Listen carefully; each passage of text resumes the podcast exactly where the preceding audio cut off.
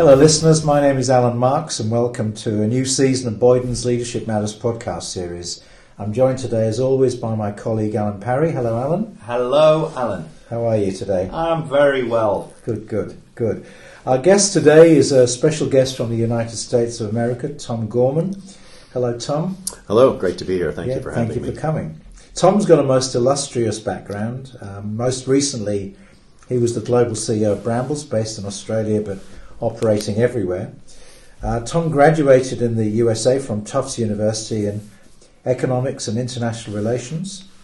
He obtained his MBA from Harvard and he's enjoyed a 30 year career with just two companies Ford, where he worked in the USA and around the world, and then became president of Australia and more recently of, of Brambles. After ceasing his executive career in 2017, Tom has gone back to university and has now joined two ASX boards, both with an Australian listing but an international uh, international operations, both uh, Worley Parsons, more recently Orora. Uh, and this is in addition to a range of private interests that he uh, is involved in. So Tom, as I mentioned, is visiting. We're very happy to have him here today. Tom, uh, welcome. Thank you very much. Uh, perhaps to start off, what was your what was your first ever job, and, and what did you take away from it? Um, so in, in America, um, you can get a, a, your working papers at uh, I think it's 15 years old, and um, I grew up in sort of a lower middle class family, so um, going to work was important um, to me. And uh, the first job I had, I, I, worked in a gas station. Uh, I worked in a petrol station. This is back when um, the, the Bowser was not a DIY Yeah. adventure. Um, I used to pump gas, and it was in a, in the city of, of Bridgeport, Connecticut, in sort of a I think you would call it a the dodgy end of town. Um, what did I learn there? Um, I learned a lot of things. Uh, you know, showing up on time, being ready to do your task, and committing, and and all of those things. But I actually loved the job. I can still remember today. I, I worked with a friend of mine. There were two of us on the shift at night, um, and I absolutely loved it. And uh, I think I didn't think of it at the time, but as I look back in my life, bringing joy and enthusiasm to whatever you do makes it makes the time fly by and makes it enjoyable. I mean, I was in high school when I did this, so I did it a couple of nights a week. But I think the real thing, simple answer, if you do something with great joy and enthusiasm, I think you'll do it well, uh, no matter what it is. And that was my first interaction with getting a paycheck. And I also liked the economic power of having my own money. Um, as I said, we weren't really that well off, so you know our philosophy was you eat what you kill. So now I had some economic power, and it allowed me to do things, you know, date girls and go to the movies and all stuff that I otherwise would have not have been able to do.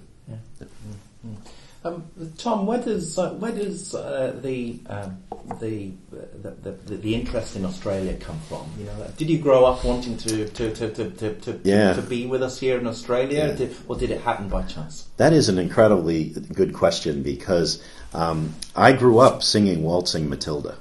Now, this is an odd thing for an American to say, but my father was in the 1st Marine Division uh, in the United States Marine Corps, and uh, he was playing football, American football, on Pearl Harbor Day. And within six months, he enlisted in the U.S. Marine Corps. And before going off to fight in the Pacific, he was actually stationed in Ballarat and um, and so Australia was always mentioned in my home, and my father had this great love of Australians. He he saw them as fierce warriors, and he would talk about the advanced positions that Australians took during the Second World War. And my father was very much a Semper Fi U.S. Marine. He was deeply loyal. Um, so it started with that, and then my first job out of university, I worked with the Bank of Boston. And in the early 80s, the bank sent me here as a management development rotation. So I spent six or seven months, mostly in Melbourne, but also in Sydney and Perth, as part of learning how to be a commercial banker, which I was not very good at. Um, but it was the beginning of my own personal love affair. And then I joined Ford after that. Our Asia Pacific headquarters used to be on St. Kilda Road in Melbourne. So I came over on a number of projects early in my career when we were working with Mazda on joint programs. And then ultimately, the big prize for me in terms of my life was the honor of um, being the president of Ford Australia, which I came back down here in 2004. So it really goes well before I was born, but most of my adult life I have been in love with your country. Yeah. And has that um, has that view been passed on to your children now? Do they still Oh, have, yeah, they so, have a similar yeah. view in the same way as you did from your father? No, very much. I mean, both of my sons uh, lived with my wife and I when I was when we lived in Melbourne, and um, so they're, they they both went to Melbourne Grammar. Um, so they're part of the Old Boys Network or whatever it's called. Yeah. Um, and yeah, they, they feel very much like this is their second home. Um, both boys went to university in the United States, so Mm. you know it's been a while since they've been here. But uh, you know, there's an Aussie flag. I'll show you a picture when we're done. I, I have a home in, in the United States, and like every good American, I have a flagpole. And there are, two, there, there are two flags flying. There are two flags flying there today. Uh, I have to admit the U.S. flag is on the top, but the Aussie flag flies at my home, and uh, and we have myriad Australians that come to, to visit us. So, no, this is my second home, and I'm very proud of that. Great. That's great. Tom, as a successful CEO of two international companies, what are the sort of two biggest learnings, perhaps, that you've uh, you've you, you sort of recognise and could pass on to our listeners? Many of them are emerging leaders. Yeah, um, it's interesting. You know, it almost goes back to your first question. I think that if you're going to do well, you actually have to love what you do. And uh, I, I've been very, very fortunate in my life that the things that I've been allowed to do, I always really enjoy doing them. Um, I think I have an operating bent to me. So complex processes. Ford is a very complex company. Um, and uh, and Brambles is, is a complex logistics company, and I love the complexity of that business. I, I think that was the first thing. Um, the second thing I would say to, to younger listeners, people that are really sort of be- beginning their career, um, somebody told me this a long time ago that the people around you that are gray haired and a little bit older, they actually know a lot more than you do. Um, and, and a guy who was a mentor of mine told me that you know God gives you two e- two ears and one mouth, and you should use them in that proportion. And I, I tried to take that to heart. And mostly through my career, I was the young guy having older professionals work and report to me. And I learned early on that if you shut up and allow them to teach you and educate you, there it, it- it's the best thing that can happen. And I tried very hard to be humble early in my career and take on the teachings that, that people would were willing to share, and that became im- immensely important to my success. I think the last thing I would do is just I think younger people sometimes, and I have two sons that are both millennials, and um, I think a successful life is, is a life that's defined broadly. I don't just mean this in terms of a, a professional career, working career, but I've always thought that I should define myself broadly. So, you know, if somebody asked me to do something and it was slightly out of what I thought my job was, I always said yes. Um, because I felt it was part of my journey of learning the business in its entirety. And when I was at Ford, there were a lot of people who turned down, particularly international assignments, because they felt they would lose their place in line and their career would be stuck. And for me, it was never about that. It was about the experience and building a certain skill set. And so I, I think defining your job broadly and doing almost anything to learn about the company, the business, the industry, the market segment, if people do that, I think that they would benefit in the long run. Yeah. It's a good point. There's a saying: the cream always rises to the top. And uh, Yeah, I mean, I think in general it does, but you know, everybody rises at their own rate. Yes. I mean, uh, you know, to quote Neil Young, you know, he says "It's- it's better to burn out than fade away. I don't think that that's appropriate in a career perspective. I think that, you know, my career, I worked for 35 years, and you know, people don't become CEO overnight. I mean, you, you have to invest, and the investment comes from understanding the business, you know, from soup to nuts, understanding, you know, how companies make money, how they satisfy their customers, how they reward their employees, and how they motivate the organization. Uh, Those things you, don't learn that overnight. You know, it, it takes some time, and putting the time in and learning the business and falling in love with the business, I think, is really what you're going to find. I think uh, you're far better at this, but when you survey successful executives, my guess is most of them really love what they do. Um, and that doesn't happen overnight. You, you have to learn the business in its all of its intricacies, and I strongly believe that that's the cause for success. yeah. I Well, let me build on that point then, Tom, because it, you know it'd be interesting to get your reflections then on what may be some of the biggest challenges you faced, and and what did, what did you learn about yourself maybe Yeah. coming com, co- coming through from that. Well, look, I, I think w- one of the biggest changes is really around technology, Yeah. uh, without a doubt. I mean, you know, the technological changes that I've seen in my lifetime, uh, you know, have, have been nothing short of amazing. And making sure that you have a skill set to keep up with those technological changes uh, is important. Number one, and number two is making sure that when you when you don't understand where the technology is going, that you build a team with people that truly do. And this goes to the diversity of the team that you build. And I don't just mean gender diversity, but I really mean diversity of thought. And a lot of this comes in with having younger people that are willing to disrupt because they're closer to the technological changes. I think that's harder. That that that was harder for me as I aged. Um, because of the things I mentioned earlier, I really thought I understood the business at great depth. In fact, one of the reasons I left Ford is I felt as if I was answering questions before they were asked. And I thought this is a terrible position to be in, that I'm no longer listening, that I think I know more than you. Why are you asking me that? And I felt that that was a very dangerous place to be, that I had stopped learning in a way and I'd stopped questioning the norms. And for me to leave that environment and go to a brand new place, which forced me to start learning again. Um, so being willing to learn from others, I think, given the pace of change, is critically important to, to successful executives today. That, that was a big risk, though, for you.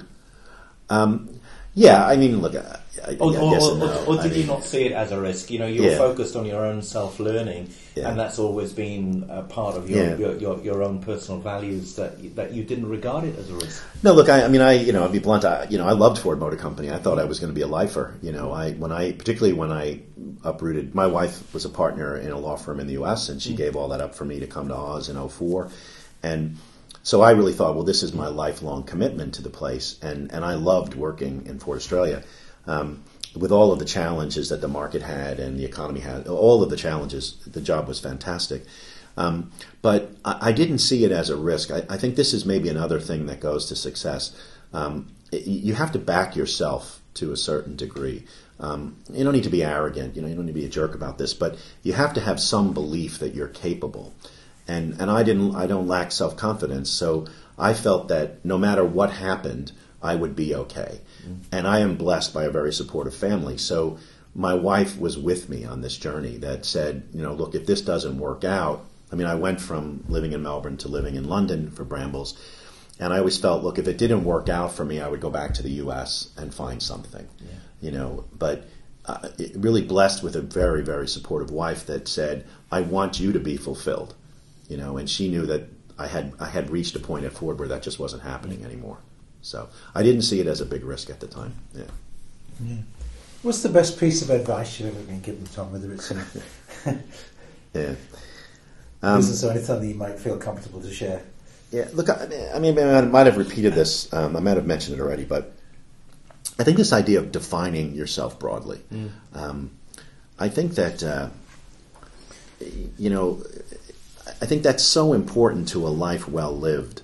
Um, you know, the, the life at the end. Look, I'm, I'm more on the back nine than I am on the front nine here, but when you look back, you know, have you taken the opportunities that were presented to you? Have you allowed yourself to drift? You know, you, you want to be progressing in general, but uh, life is not a straight line, you know, for, for anybody. You know, there are ups and downs and twists and turns. And being willing to accept those twists and turns, all, you know, to the objective of having an interesting life. Um, I- again, I, I'm very blessed with a great family, and they were on that journey together.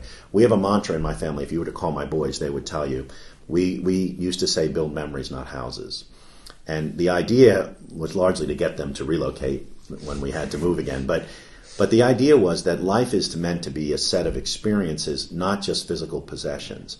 So the fact that we don't own a home, but we we have a place to live, and we're seeking adventure and we're seeking ways to grow and to learn.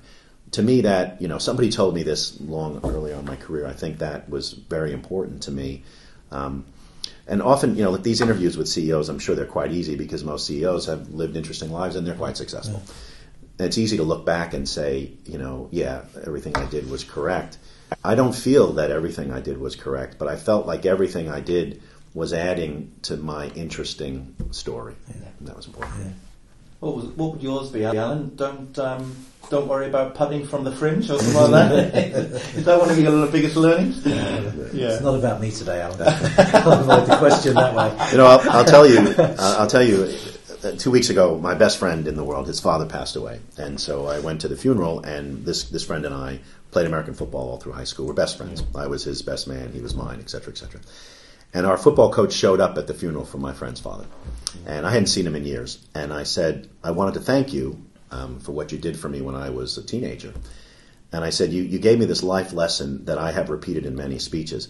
What he taught me was that hard work and enthusiasm can overcome a lack of talent. Mm. I was not a very good athlete. I mean, I thought I was at the time, but I was not. And we had a team of average players that delivered outstanding results because he got us to believe we were better than we were. Mm. And this idea of, and we worked very hard, and everybody knew their role. This idea of, of you know hard work and enthusiasm for the task, mm. you can beat the kid who's more talented and I would again I've repeated this several times enthusiasm and love of what you do that that can really take you to great heights I think mm. yeah. okay There's many examples of that yeah yeah yeah, yeah. yeah. In, in sport and in uh, music uh, yeah. Uh, yeah in any and, and in any adventure yeah. life yeah. yeah yeah there is yeah there is yeah um, so I'm going to change shift, Alan, and kind of ask about um, uh, uh, your step into a portfolio career, uh, and the internationalization of your life at the moment. Yeah. And uh, I wondered whether you had any reflections for uh, some of our Australian listeners in, in terms of where you felt Australia was in its journey and on its position on the world stage at the yeah. moment. Well, look, I you know I'm, I'm an unabashed supporter um, of of the nation of Australia, and um, and I, I, think I understand some things from having lived in, lived here for a long time, but um, I would be hesitant to give advice to Australians on on how you know Australia should position itself. But I think that I can give advice, some thoughts anyway, to Australian executives that, that are thinking about building a career. Um, Australia is a fantastic place, but it's not the only place. Um, and America is a fantastic place, and it's but it's not the only place.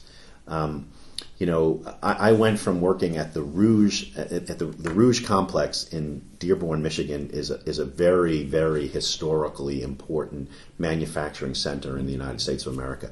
I went from being the financial director in a stamping plant to living around the corner from the Arc de Triomphe in the 17e in Paris. And I learned more from fighting with the UAW every day and negotiating overtime hours to trying to explain to a French managing director how to get along with the American that ran Europe. And I learned more living in France than I would have learned had I stayed in America. And when I came down here, I learned a lot about enthusiasm. I learned a lot about being geographically separated. I learned a lot about being, you know, running Ford when we were not the market leader in anything, as opposed to a truck leader in the United States. Those are very different skill sets. Um, when I went to London with Brambles and you know and traveled throughout the Middle East and Africa, all of those experiences to me were, were part of my story. And you could stay in America and be very happy. There's 350 million of us, whatever, and it's a big place. But that's no different than just staying in Australia. Yeah. I think that if you want to have a truly global career, you have to force yourself to get up and move yeah. and see the other guy's point of view and, and I've been blessed that people give me massive opportunities to do that. And I was, you know, lucky enough to be given the opportunity and maybe smart enough to take the opportunities when they were presented. Yeah. Mm. Tom, um, just changing tack a little bit, you've now moved into a, a non-executive yeah. career amongst other things that you do. But the role of the, the board, in your view, what's yeah. the biggest agenda issue for the boards of today and for the next little while? Yeah, uh, um, well, I, I, might be a slight outlier on this, so um, uh, that's okay. I, I, think that, that that boards really have two roles here, um, two big roles.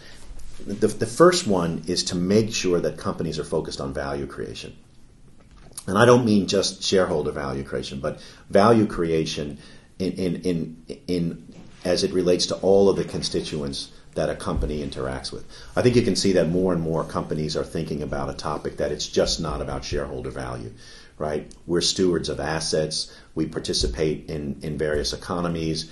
We want to be good citizens. Um, we obviously, most companies have some sort of environmental impact and how we manage that.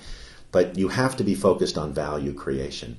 And it's not just about you know compliance and ticking the box and uh, fiduciary responsibility. I think that boards have to drive companies and the and the operating executives to explain where we're building value. That's the first thing. And the second thing I think that's critically important is because this is what boards do is to oversee succession and make sure that the human capital and the talent in the, com- the company is the best that, you, that it can possibly be. So making sure that we're attracting, retaining, motivating, and developing people um, to the best of our ability. And it's difficult for boards because you often don't mm-hmm. see more than CEO minus one down, right? You often don't see all of the operating executives. And when you do see, you know, more junior executives, it's a bit of a, a beauty contest. You know, they come into the board, they present one thing, and they leave and you judge them on their presentation skills. What's more important, and the boards that I'm on, I'm, I'm lucky in this case, is that they really spend time in the markets. They spend time with the operating executives. You get to know people in different ways. And I think that's important for boards. You need to get out and get amongst the employees. Mm. Do you see any difference in the cultures amongst boards in the US versus Australia in any way? Um, you know, I think all boards, from my experience, they, they want to be collegial. I mean, a good board, a good functioning board, you can't have open warfare there. Um, I, I, think the, the experience I have in Australia, the boards are um, they, they are collegial. Um, people are allowed to debate issues. Um, look, I'm blessed, you know, with um, with the Worley board. John Grill's, in my view, a great chairman because he allows everyone to participate. I've always felt that I've had an equal voice around the table, and John encourages that discussion. Um, debate is professional and, and courteous, but people still have different points of view, and a good chairman brings that out in an appropriate way. And you can push back on operating executives. I, I think that that's one of the roles that a non-executive director has. Yeah. But I also think that, that NEDs need to understand that they're not running the company. In, in no case do I think I run the company. There has to be a clear line between the operating executive and, and the non-executive directors. Obviously, if companies aren't performing the way that they should, it's the responsibility of the board to make changes within the management team. Um, but short of that, you leave the running of the company to the to the to the operating executives, and I think I understand that. So. Mm. Um, Tom, you mentioned your family on a number of occasions in our conversations this morning. Um, I, am sure the listeners have have picked up how busy your executive life would have been as well and I just wondered whether you had any advice to people out there about this thing called work-life balance, yeah. and you know, is there such a thing? And yeah. if so, you know, how did you manage it?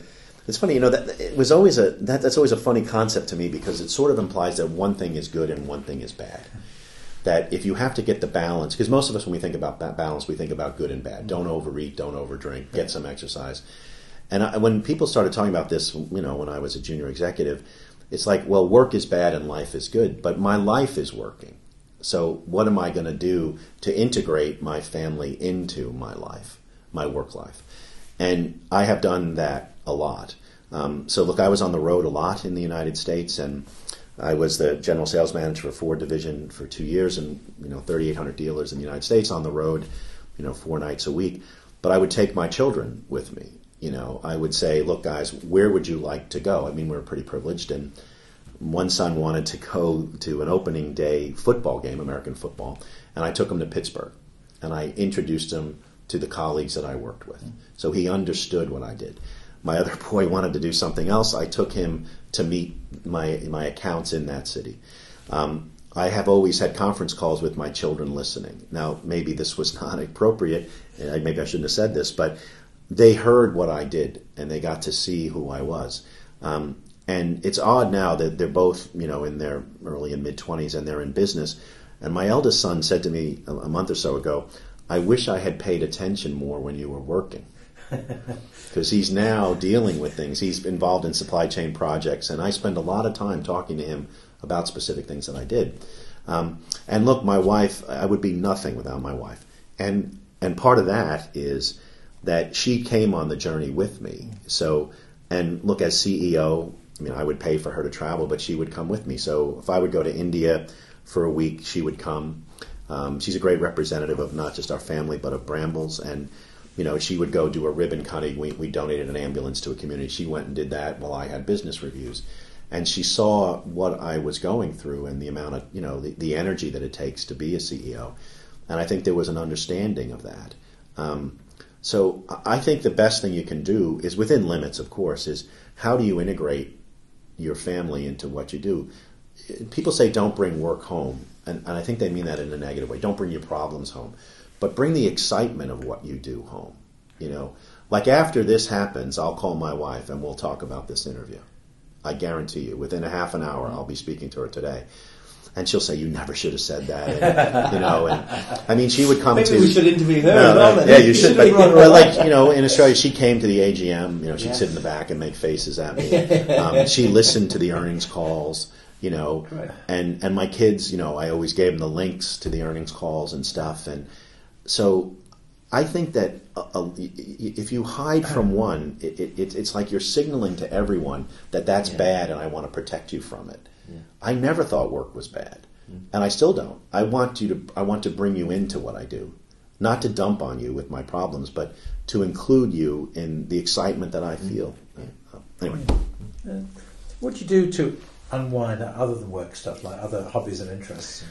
Um, look, I, to go back to my my earlier comment that I'm I'm not a good sportsman, but I'm an enthusiastic sportsman. So. Um, yeah, I, I do a lot of physical things. You know, I, I like to play golf. Um, I ride my bike a lot. I, um, I'm quite privileged. I mean, I, I live on the ocean in the United States, so the summer months in Maine are fantastic. So I spend a lot of time in the water. Um, my children are very athletic, so you know, I, I did coach my kids when they were younger. Um, both my sons were particularly very good ice hockey players, and they still play. I played with my boys um, when they were young teenagers. So I, I think because the work life of mine, I was a knowledge worker, you know, so the intellectual stimulation is what came from work. There wasn't a lot of physical stimulation, so I think when I wasn't in work, I tried to get more physical, Physical, activity, and that still continues um, in, in terms of outdoor pursuits. And Yes. I, I like the idea of being outdoors. Yes. You know, so Yeah. Yeah. And, and very finally, Yep. if you could do one thing better in life, what would it be? Um, eh, better, I don't know. One thing I would have done more, I would have read more. Um, I uh, one of the beauties of now being retired is that I can read a lot more, um, and I read at depth as opposed to, you know, when you're an executive, you read looking for the data from which you will make a decision. So it's very specific ways that you attack things. Um, I think that I could have been broader still had I forced myself um, to read and connect in a different way. Um, and I just, I, in a way, I was worn out. Sometimes I was just tired, and and this idea of being physically active was important to me. I, I read a lot more now, um, and and I and I'm better for it, to be honest. And I wish that I had done that. And the second thing is that uh, this really happened more at Ford than than Brambles, but in very complex businesses, you tend not to pick up your head. You tend to have your head down and be very inwardly focused. You know, people say, you know, you're working in the business, not on the business. And that's a big challenge is to you want to get the work done and complete the task. Um, and I think if, if I had it to do over again, I probably would have connected more outside of my business. I think I could have been more aware of what was going on around my business rather than just in my business. I think I got better at that as I became CEO, but in my early years at Ford, it was very much, you know, get the task done and do it well. Um, I would encourage people, those two things, read and stay connected more broadly uh, in the markets they're in. Tom, thank you. It's been Thank an absolute privilege having you in here today and listening to your insights. We really appreciate you doing it, and um, very many thanks indeed. My pleasure. Thank you, guys. Thanks, Thanks, Tom. listeners.